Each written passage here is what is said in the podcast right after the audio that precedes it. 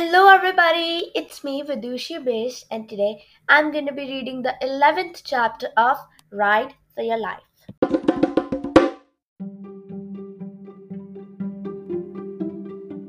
Chapter 11 A Trim On the mouse hole where the birds do not open.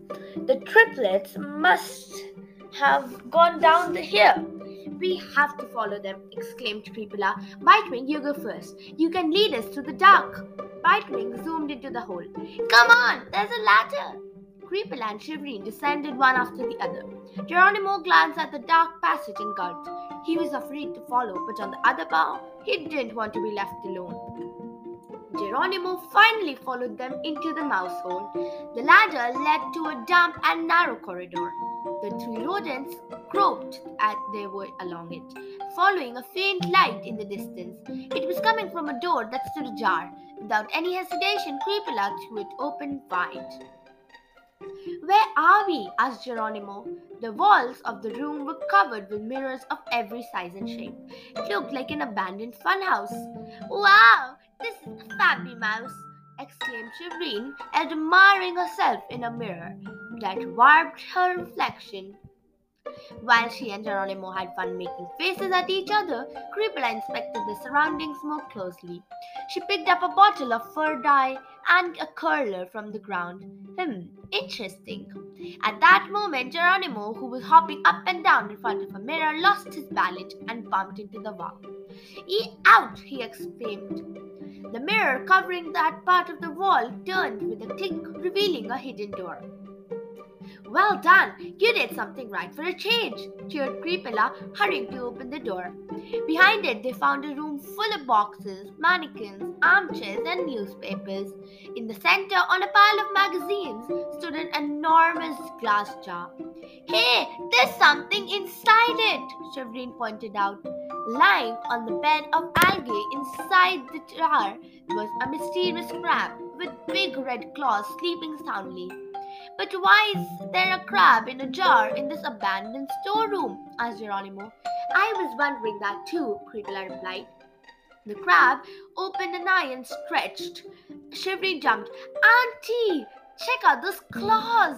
They look like scissors. The crab's claws were in fact as sharp as knife blades. Good observation, Shivery, Creepula said. I suspect this crab is not like other crabs. What makes it special? asked Geronimo. Creepula snorted. oh, Cherry Berry, can't you tell? This is one of the world famous, sorry, this is one of the world famous barber crabs. Auntie, look, there's a business card inside the jar, Shivereen said. She read aloud.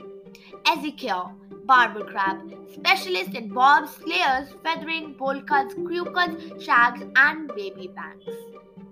Creepula approached the crab tentatively. Titty tooty tag? Crab, the crab yawned and then breezily replied, Tarry, tarry, tig. Dog, concluded Creepula. Don't tell me you squeak his language too, grumbled Geronimo. Geronimo, everyone in Mysterious Valley speaks Crabese. You must learn it too. Shivereen said scornfully. Ezekiel said that he was brought here in the dead of the night, but he doesn't know why. Creepula smoothed her long fur. I'm tempted to take advantage and get a little fur trim. Suddenly, from behind a pile of crates, they heard a shrill squeak. Hey, you! We're in here! Help us! The rat and mom triplets! We found them! Geronimo exclaimed. So that is it for today, guys. I hope you enjoyed this episode of me reading a chapter from Ride for Your Life. And don't forget to follow and share. I'll be back again tomorrow to read another chapter in another episode. This is Vidushi Bish signing off. Bye bye. Attention, everybody. I have good news for you. There's a new podcast in the market. And guess what it's about? Books. And whose podcast is it, you ask? Yours truly, of course. I have started reading a new book called The Girl Who Drank the Moon by Kelly Barnhill from 18th October 2021. It is an awesome book and I am so excited to be reading it. I hope you also tune into my podcast to listen to me reading that book, and I hope you enjoy it as much as I did.